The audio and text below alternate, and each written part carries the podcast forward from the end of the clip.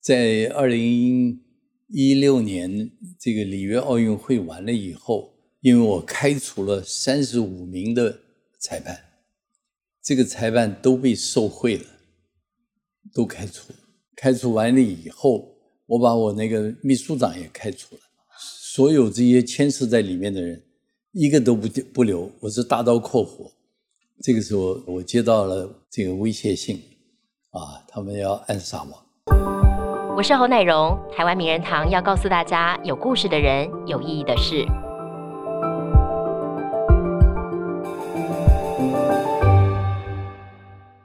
今年的东京奥运让很多国人看得热血沸腾，台湾的选手交出了非常漂亮的成绩单。而在过去的半个世纪呢，其实台湾在国际奥会当中都有委员，当中呢吴金国委员更是一个人在任了三十三年之久。不过就在去年的三月呢，他提出了辞呈，也震撼了各界。那么未来没有国际奥会委员的台湾，奥运之路该何去何从？我们今天请来前国际奥会委员吴金国先生来到节目当中，委员好，你好，洪哎小姐，你好。好，对委员好，委员今年的东京奥运，您肯定守在电视机前面看吧？嗯，这是必然的，对因为这么多年嘛，这个变成生活的一部分了。对，所以今年虽然没办法去，呃，在家里头有时间就一定看嗯哼。啊、各种比赛都看。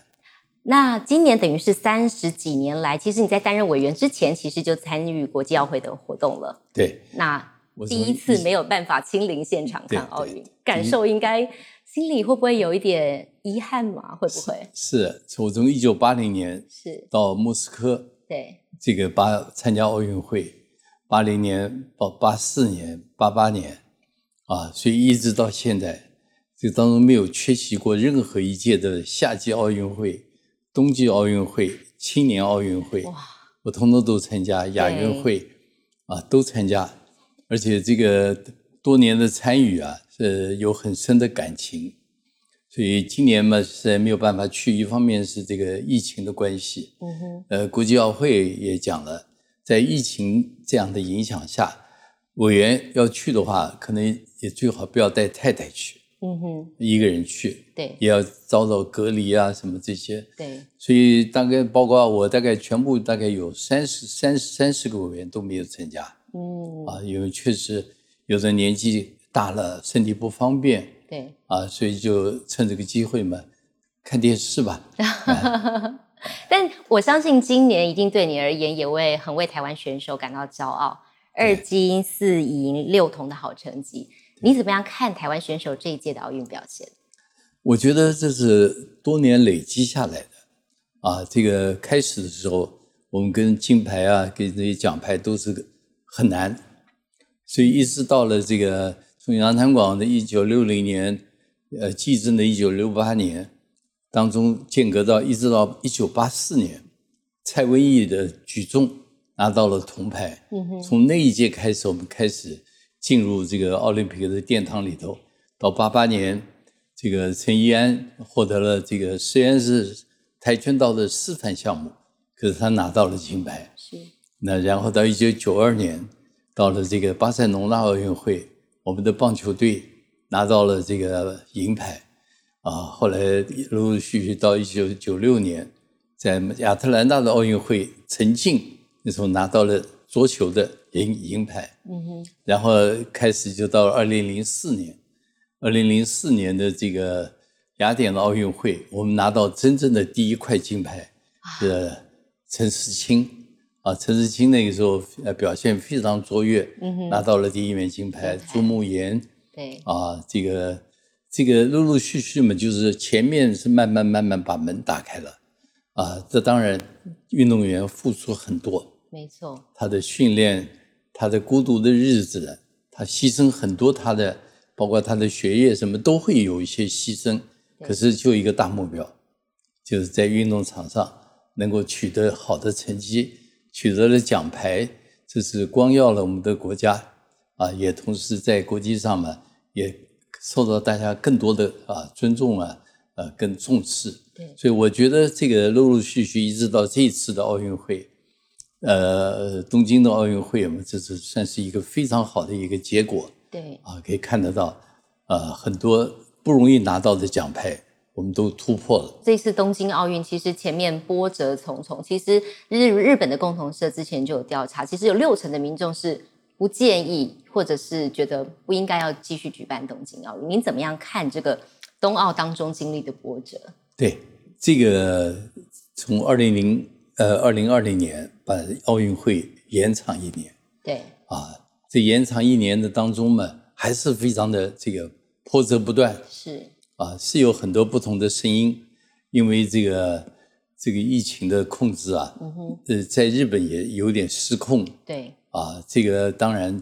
呃，奥运会投资了非常大的投资，场馆的建设对，各种这个呃基础建设啊，然后最后做了一个决定，不开放观众嗯哼，啊，这个是又让很多观众很失望，对，呃，大家票都期买待，好了，旅馆都订好了，对，对，这个又变成这个区这个一个改变啊，是，让很多人是非常的失望，嗯哼，可是没有办法啊、这个安全嘛必须要考量。对，所以国际奥会也遭遇了很大的压力嗯哼，啊。这个巴赫主席嘛，在他这个最后的决定的时候，因为我们跟很多的赞助商啊，嗯哼，这个赞助奥运的赞助商都有签约，是，如果临时再一取消啊，这个牵涉到合约的问题，这个会变成一个非常大的一个善后的工作。嗯哼，所以在后来决定，照样往前办。对，把这个奥运会，然后日本政府啊也全力支持对，所以国际奥会跟日本政府啊双方共同决定把奥运会如期举办啊，虽然延了一年，可是还是在这个预定的时间啊把它办了。嗯所幸在这次奥运会当中，并没有太多的意外，对，啊，没有发生很大的安全的问题。嗯哼，呃，选手跟跟这个这个工作人员啊，这些等等啊，并没有因为这个疫情的影响而倒下来了，呃，算是不幸中的大幸啊。所以我觉得整个整体来看，这届奥运会啊，嗯呃，算是在一个艰困的环境当中得到的一次胜利啊。对所以国际奥会主席也特别强调，啊，这是我们跟这个这个 COVID-19 啊，这是一个战争，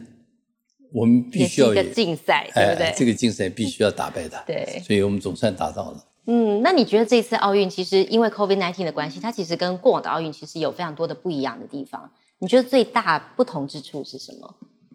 我参加过一九八零年到现在这么多届的奥运会，总共二十四次奥运会，最大的不同没有观众。没有观众，这对运动员来讲也是一个很大的差别哦。有没有场边的欢呼声差很多？当然对，这个对于运动员来讲，是，他的优异的表现，呃，也需要喝彩的声音。没错。那这个喝彩的声音啊，缺席了。嗯哼，所以非常不幸嘛，这个为了运动会，呃，比赛要照样举行，可是缺少了观众的参与啊，嗯呃，这是非常遗憾的。对。大家其实国际奥会这个名称我们常常听到，那您也身为是，其实真的是台湾之光，台湾真的这么多年来就只有你一位国际奥会委员。我想说，委员你是不是先帮我们介绍一下，让观众有一个比较基本的概念，国际奥会委员的工作到底是做些什么？是啊他的主要的任务是什么？这个国际奥委会啊，在一对八九四年，当时的创造者是法国的一个男爵顾伯旦，大家都看过他的名字，他创造了，他提出来，这个要恢复现代的奥运会啊，先帮国际奥委会成立，所以当初成立的时候，一共就十三个委员。那这样子开始以后啊，一八九六年第一届奥运会就放在了希腊的雅典，啊，第一届有了以后，陆陆续续每四年就办一次。到了一九二四年，把冬季奥运会也创造了，所以就开始有冬季奥运会。呃，然后一直到这个新加坡，那时候呃，这个二零呃二零一零年，把这个青年奥运会又推上去了。所以有这三个主要的奥运会啊，是国际奥会在推动全球的体育活动当中非常重要的三个重要的比赛。嗯哼，那当然，这个比赛嘛，都是把全部的会员国，现在国际奥会有两百零六个，呃，国这个国家的会员啊，然后呢，国际奥会的委员到目前也不过才一百出头嗯哼，啊。国际奥会的委员啊，从这个一从这个当初这个创立国际奥会，有委员参加进来，那委员的选遴选啊，非常非常严格，嗯因哼，为他总共的人数啊，到目前为止，在国际奥会的宪章上的规定啊，也不超过一百一十五个人。对哎，那全球现在一共有两百零六个国家的奥委会，对，有奥运的项目啊，像东京奥运会一共有三十三个奥运项目，嗯哼，这三十三个运动项目里头，呃能产生十五个委员，啊，就在一百一十五个人当中，有十五个是从单项运动总会来产生的，对另外有十五个委员是运动员，呃运动员都是在奥运期间呢、在奥运村有所有的运动员来投票选举，嗯哼，啊，然后当然国国家的奥委会提名啊，提名了以后嘛，由运动员来决定，总共也就十五个人，所以这遴选的过程层层的这样子，非常非常啊非常严格，非常严格，非。常不容易。所以在这个委哦员被选了以后，必须要宣誓，嗯哼，呃，对国际奥会的宪章对，啊，对这个五环旗啊，要要要效忠，就是忠实的来执行奥林匹克宪章中规定的一些原则，嗯啊，跟他的理念，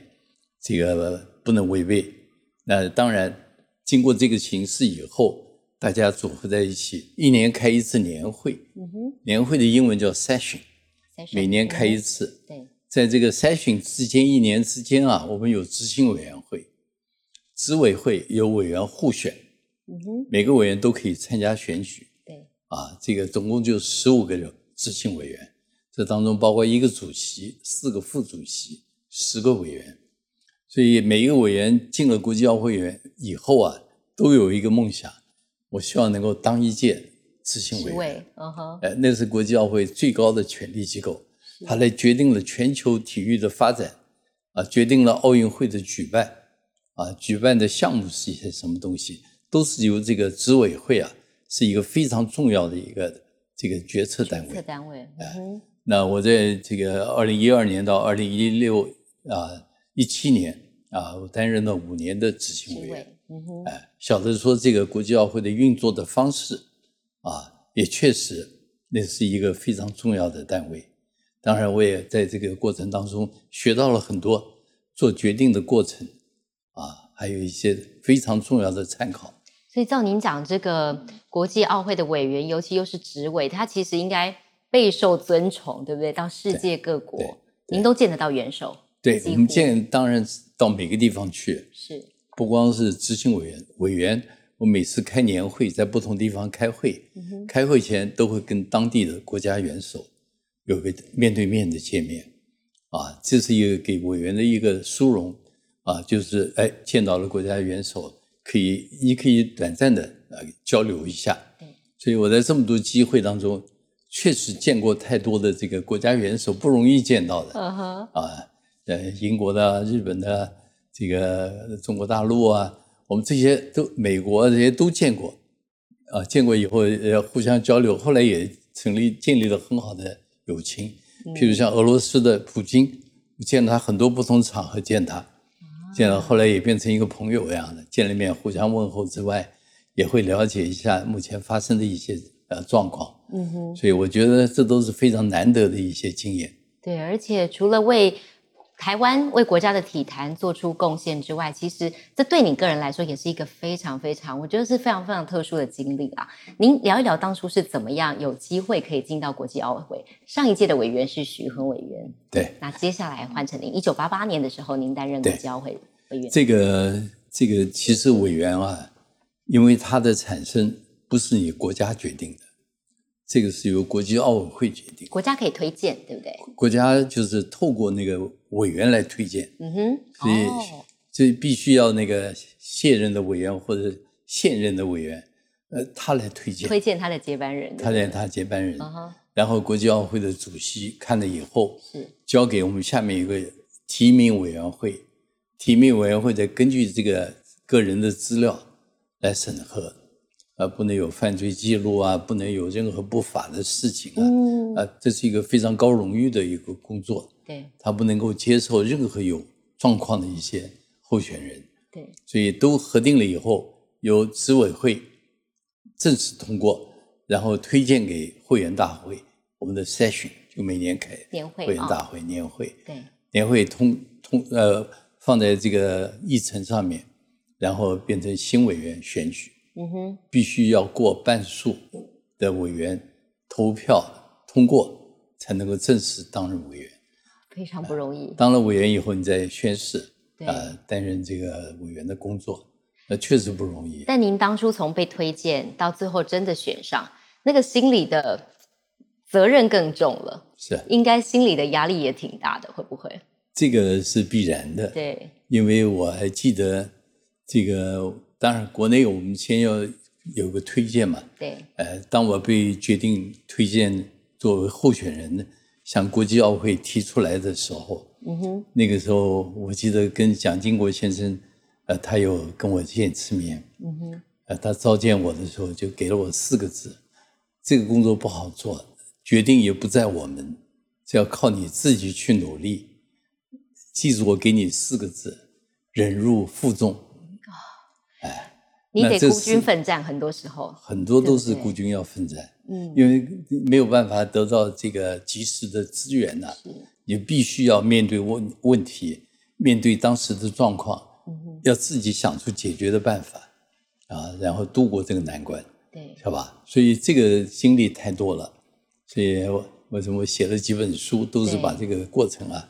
把它都写下来。所以你当时候进入国际奥会，那时候才四十几岁，四应该十是刚整出头，对，所以是整个奥会当中最年轻的委员当时。是你有没有印象当中让你觉得最挑战的一次，或你面临最大的难关是什么？这个当然难关是非常多。嗯当然，这个我们在国际上，在国际尤其这体坛呢、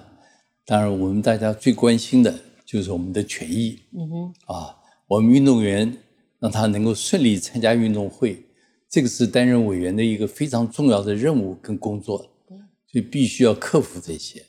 啊。比如说，当时我们必须要恢复亚运的会籍，亚运会我们在一九七三年在德黑兰被排除出来以后，那时候跟那个联合国的决议有关。呃，那我们出来以后，经过若干年，我们觉得我们应该回去参加亚运会。那这个会籍的恢复，当初非常艰困的啊。这个我记得第一次，呃，那时候我还不是国际奥会的委员，可是指派我去这个担任这个重大的任务啊，必须要去克服它，争取这个会籍的恢复。当时第一次开会，我想我还记得在新德里，在印度的亚运会上面开会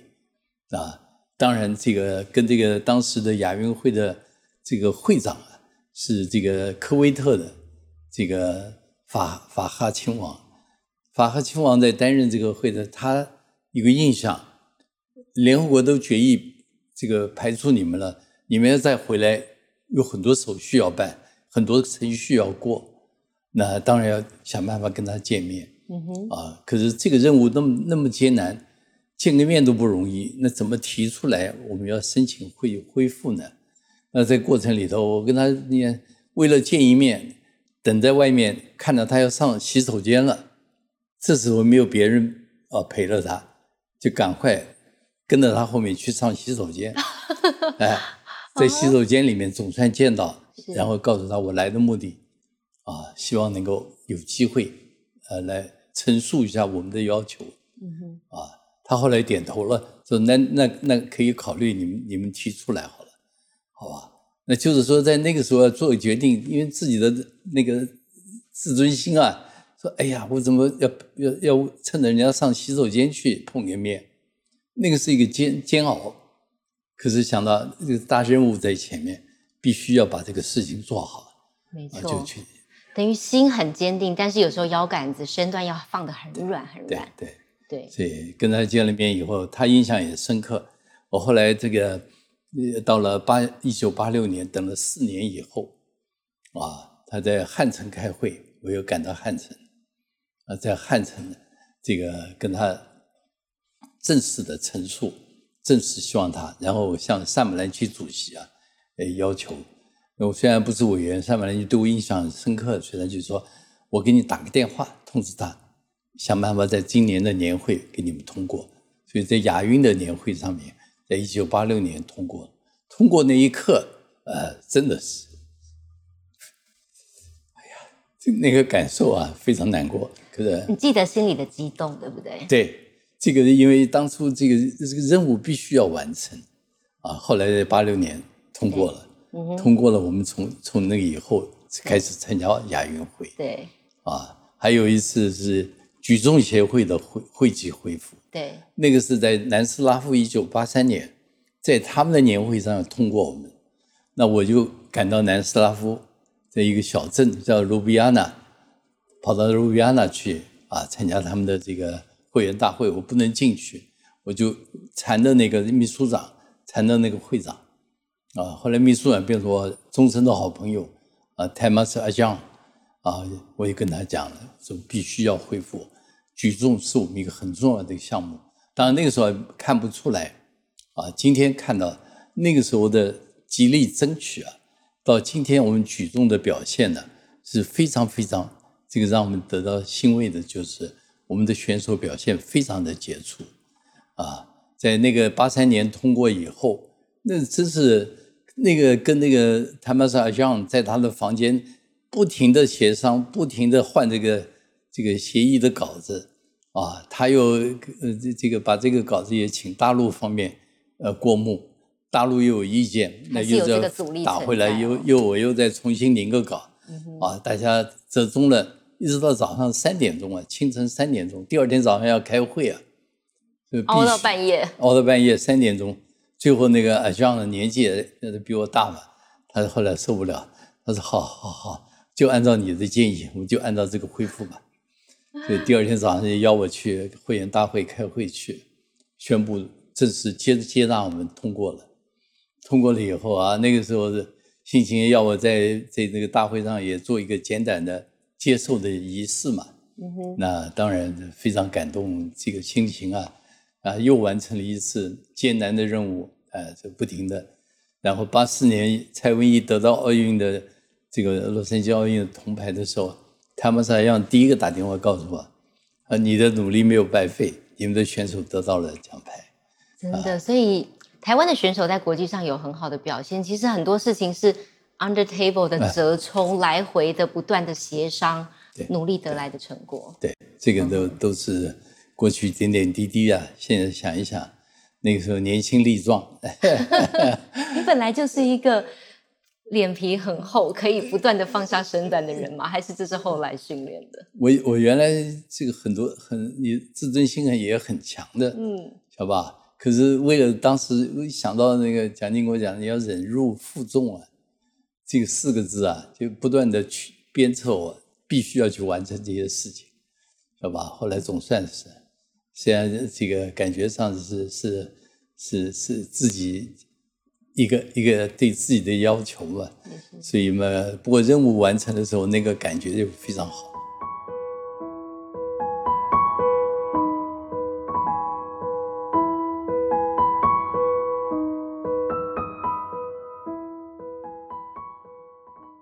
委员，我觉得你的经历肯定让很多运动迷觉得非常的羡慕，可以参加这么多届的奥运。那其实说来，你本身并不是学，你自己是建筑师、诶，对，哎，对不对？这个国际奥会的这个组成啊，对，这虽然一百一十五个委员是学体育的，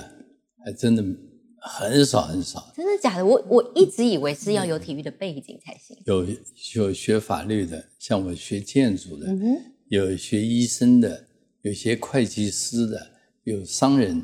啊。他这个组合啊，每一个大家共同的特色是什么，都是爱好运动哦，啊他。各有专精，但各是都各是体育有专迷职，因为他们每一个呃，有你看有很多欧洲的王室成员，嗯对对？吧？他也一样的，他有他自己喜好的不体育运动，嗯哼，然后因为爱好运动把大家结合起来。呃，可是呢，这个并不一定是学这个这个运动的出身。啊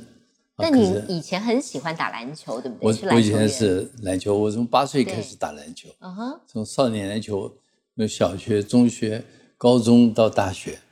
我都是打校队啊。到东海大学，我更是我在东海建筑系毕业的，对，在东海的时候我是篮球校队的队长，哦，哎 风靡万千少女的那种队长，这个带带了这个球队对，然后我们在参加了大专联赛，啊，这个在中部呢，跟这个呃台湾体专呢，那时候是体专中国医药学院呢，中兴大学啊，嗯哼，啊，这个都是在球场上啊竞争这个荣誉。那当然，这个我觉得从运动当中啊，以球会友啊，以运动来会友啊，你可以了解一个共同的特色：爱好运动，他一定尊重你的对手，必须要公平。然后嘛，这个因为是公平的对对待你的对手啊，所以输跟赢啊，呃，是运动当中必然的。这奥运精呃，神，赢哦跟输不要看得太重。对，可是呢，该赢的时候赢，输的时候输了。可是呢，输的时候啊，这个也不要太在意。赢的时候必须向输的运动员啊，去向他啊安慰他。嗯哼，所以这都是运动员精神啊，展现在运动场上，对，不是单纯的就是我赢了，我赢了奖牌，我赢了这个东西，不是当中很很深的意义在里面。不是就只有我的输跟赢，是对背后的那个运动家的精对嗯神，运动员的运动员的这个非常重要的这个精神，嗯要保持。而其实你跟体育的结合还不是只有篮球，包括了拳击也是你很喜欢。在二零零六到二零一七年的时候对，你担任了国际拳总的主席。对对，这那时候个是怎么样的一段经历？让你对，有这段机会经历也是非常非常难得的一个经历。是拳击啊是奥运项目，我的前任呢是巴基斯坦的这个呃 Professor Chowdhury，Chowdhury 担任这个拳击总会的会长，他已经担任了快将近二十年，那他不肯放手，万年会长。哎，万一他不肯放手，对，那当中就产生很多的弊端。嗯哼，啊，这个后来呃，大家声声浪呢，就是认为 it's time for change，要该改变的时候，那嗯有有没有人有这个勇气站出来接受这个挑战，对，跟他抢竞争？那时候我在一九九八年站出来跟他挑战，你已经在国际奥会了。我在国际奥会的对委员，也是第一个国际奥会的委员，去跟单项总会的去争取单项总会的主席。嗯哼，那以前别的单项也都有这个主席呃这个委员去尝试，没有一个成功过。所以我去尝试一九九八年的时候，大家那些上半篮球都跟我讲不容易，你挺有勇气的，我必须说。啊、对， 就这个竞选确实要很容易，尤其那是一个大家认为他在这个掌握了这个拳击啊，是这么将近二十年，你去把它推翻不太容易。我说不行，一一定要推对，啊，所以跟他竞争输了，我输了，可是我心里那个时候我就想，这是 beginning，这是开始，还有后面的。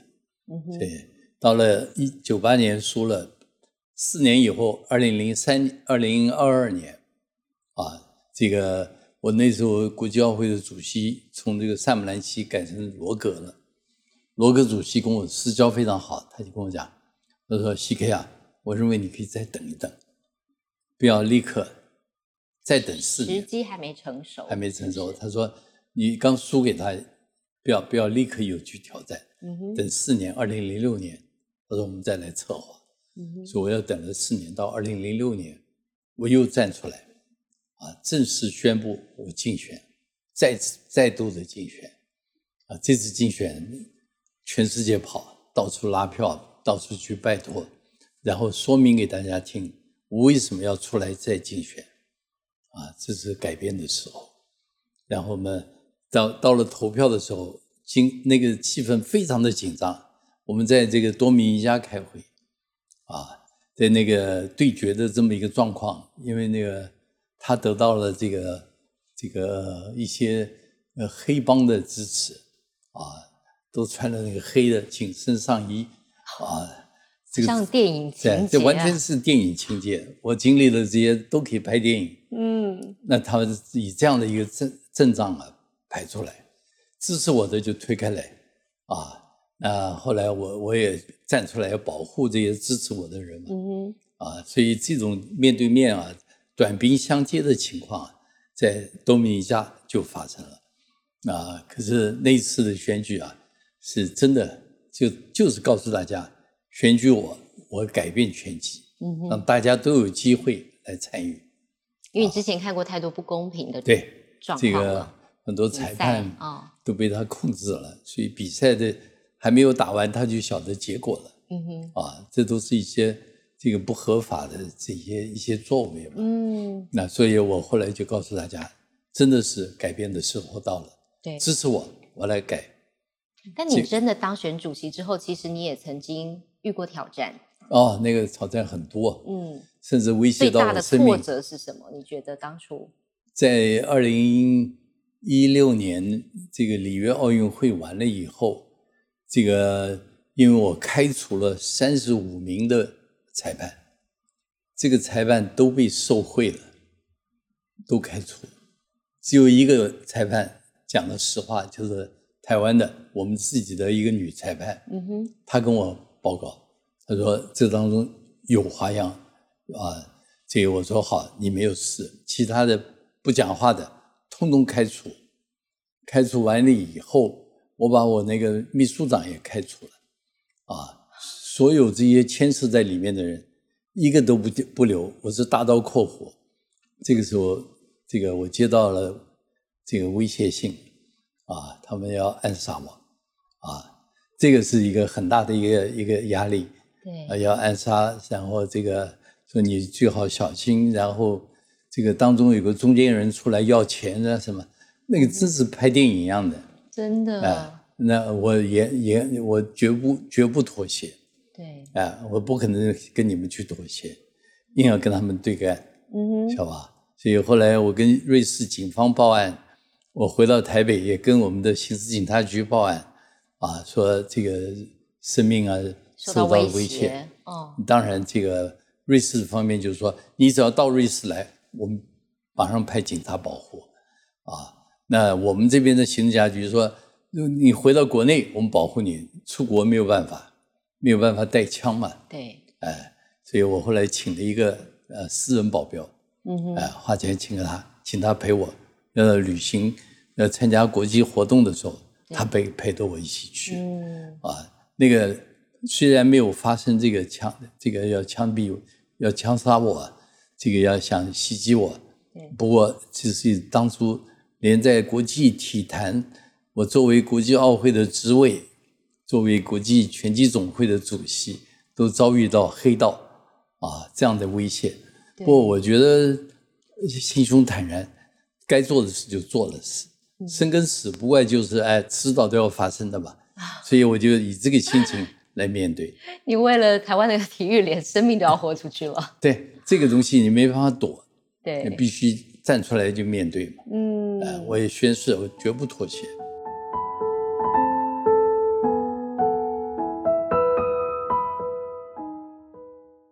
委员，其实你在这三十几年的国际奥会的生涯当中，其实有很多我相信点点滴滴是都在自己心里的。我们看了资料，你是跑了一百八十几个国家，然后你常常都带着夫人同行，对，原因是什么？因为国际奥会的这个国际的这个体育活动啊是，尤其国际奥会的委员的太太啊，嗯她是你工作当中一个非常重要的呃一部分，因为别的人都带太太，对就他们太太们之间啊有很多联谊的活动，啊，所以我们男男那这个另外一种委夫人外交，对哦委员们就开会嘛，是呃，谈政事，他嗯们太太们就聚会联谊，啊，有时候也也交换很多不同的看法，嗯文化的这一方面东西啊，非常非常这个受到重视，嗯所以我觉得我太太到后来当然也跑的太多太多了，她也累了，她也太 他多有跟你抱怨过吗？说我不想再出国了。 对，他就讲了，他说其他下次这个你去过的地方，我就能够不去，我就不去了。嗯，因为委员说他大概一年有三百天都在国外，对，都在过去旅在行，忙的时候，都在旅行的哦呃过程。所以后来这个有一次我在瑞士的时候，对，呃，忽然觉得有有一些这个身体上有一些这个好像这个呃反应啊，这个有些状况是不不是？太不太正常的状况。对，所以我就赶快回来检查。检查完以后呢，那个医院就跟我讲说，你这个情况必须赶快停下来，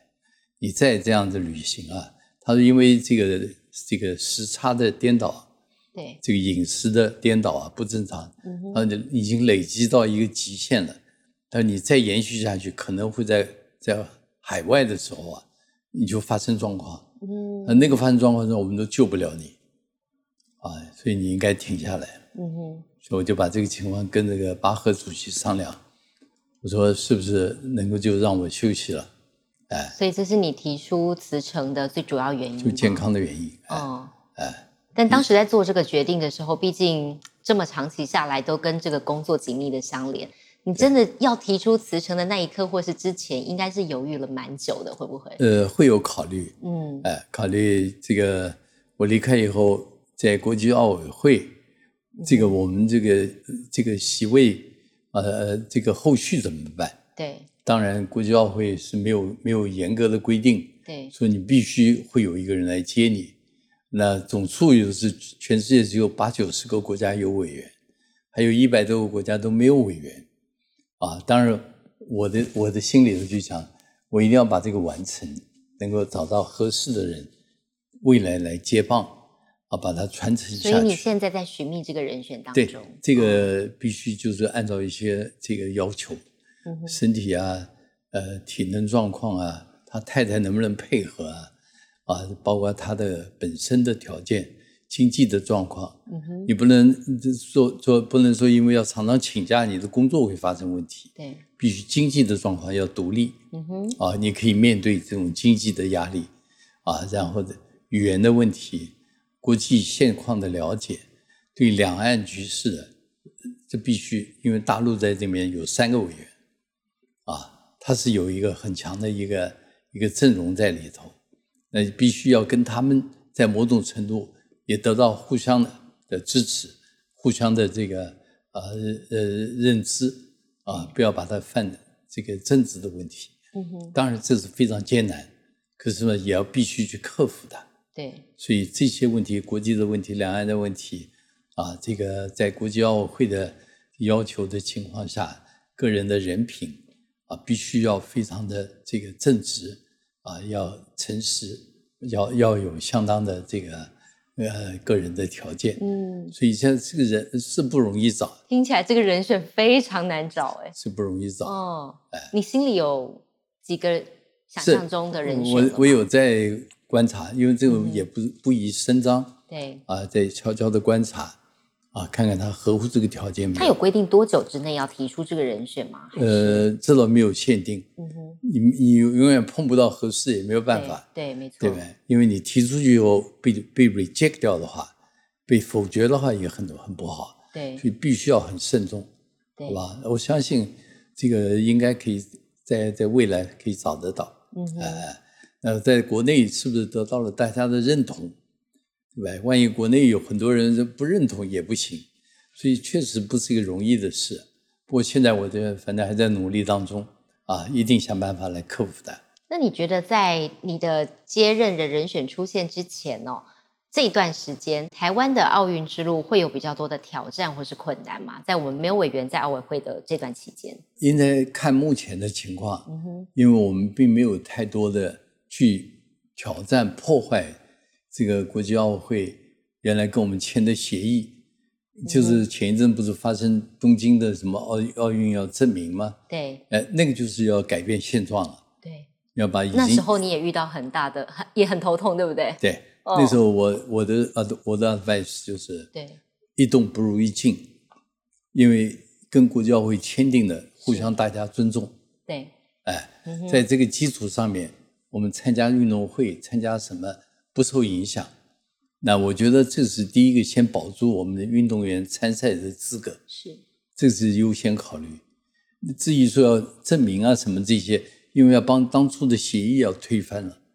这个推翻以后要再重新签的话，估计奥会在一九九六年又出了一个规定，这规定呢就是任何新申请的国家的奥委会啊，不管你怎么样在申请当中一个条件，你必须是联合国的会员，哦，这就是一个非常非常一个大的关很高卡的一个门槛。对，没错，哎，那当然，这个东西我们必须考虑我们现在的状况呃可不可行。所以那时候我是说，暂时不要动，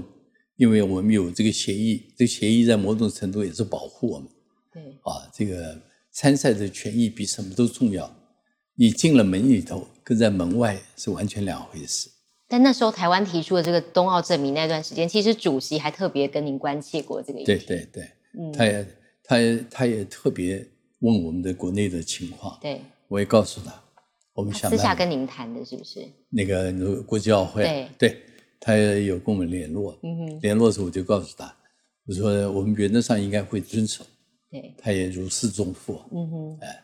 所以他们也挺紧张的那一阵子。对，因为这个任何的改变嘛， 对嗯，当然都是非常大的一个一个 issue。委员，我们刚刚提到说，你这个三十几年的奥会生涯，其实有非常多的里程碑也好，纪念也好。你今天带来了几项纪念品，我们来看看好不好？这个是图片中的这个火炬，对不对？哎对，这个是巴西在二零一六年主办里约奥运会的时对嗯候那个火炬，那我后来参加了火炬的传递，传递圣火的哎部，分、那这把火炬就给我留下来做纪念。啊。OK，所以这个是在里约奥运的时候，当时哎对候对你对，我在传递火炬，对，我传的下一把下一把就是给国际奥会的副主席。嗯哼，我传给他，每个人跑跑的距离并不是没有那么长，一百公尺。哦，OK，但它就是一个永久的纪念。哎对对对对你自己现在有收藏非常非常多的纪念品，奥全运部都相有关的纪念品，对对，我呃个人全部加在一起有差不多三万件。三万件啊！哎，那真的是可以开博物馆。再来，接下来就想开博物馆，是不是？这个博物馆已经 在在在中国大筹备陆中啊了哦开了三个博物馆，对呃四个博四物个馆，，对，呃厦门、天津，还有一个萨马兰奇纪念馆，再加嗯哼上南京奥林匹克博物馆。对，现在我正正在积极的这个策划，希望能够在台北成立一个台北的奥林匹克博物馆，就把还有很多东西都可以分享到台北的奥林匹克博物馆，让更多爱好奥林匹克的这个朋友们啊，大家来共同分享。呃，里面有太多的故事啊，有很多英雄榜啊，这个将来像这次奥运会，我们的这些英雄们，他们的成绩，他们使用过的这些比赛的器材，我准备将来都有一个专柜啊，给他们保留，啊，呃，将来放在那里，让后世的这些爱好运动的这些这个人士啊，都可以去参观嗯哼，啊，来看到我们这个杰出的表现的，对，在二零二一年啊，这个东京奥运会的表现。嗯，我觉得一次一次的比赛，其实我觉得也都在唤起大家对于体育的重视。不管如何，就是我觉得选手们在台上优异的表现，总是希望大家未来可以更完善这个国内的体育环境。那我们知道说，其实世界上有很多，包括了。嗯，奖励的方式也很不一样。对于奥运，台湾的奖金，金牌的奖金是两很高嗯千万嘛，很高，全世界第三高。对，对你怎么样看这样的奖金制度？每个国家它有根据它的状况不一样，对，它都给予适当的这个鼓励。嗯哼，啊，一方面这个鼓励给运动员的这个直接的让他受益嗯哼，啊，可是也给未来的运动员一个一个启发。对，我们也可能会变成那个杰出的运动员。当然，奖金过高，我认为这个我们的运动员获得这笔奖金以后，如何善加利用，因为这个要这个钱也不少。嗯哼，如果他没有一个很清楚的理财的概念啊，这也是非常危险的嗯哼，啊！被人家最后骗了，或者是怎么样的，我们不希望它发生。对。哎，这个钱改善他的家庭的生活啊，或者是让他的呃进修学业，或者呃很多他的个人的计划，能够善用这笔这个奖励的，呃，来来发挥它最高的效益。嗯哼，啊，当然这部分慢慢的，我觉得也应该是对于年轻人在理财方面啊，也也也给予一些基本的呃教导，嗯让他们晓得说，呃，我我我我有机会赢得这笔奖金，可是我也有计划来好好的使用它，嗯让它发挥最大的效益。好，我们今天真的非常谢谢吴委员哦，拨空来到节目当中，跟我们分享了这么多。谢谢你过去为台湾的体育环境开疆辟土，那也在您在所有整个政府的努力之下，运动员的努力之下呢，希望台湾的运动员未来在国际上会有越来越好的表现。多谢谢谢多委员谢也谢祝福冯小您姐，谢谢多谢多谢。如果您喜欢我们的节目，欢迎上 Podcast 搜寻，上头还有很多精彩的故事跟大家分享。台湾名人堂，我们下次再会。好，谢谢，谢谢，谢谢委多员，谢多谢，谢对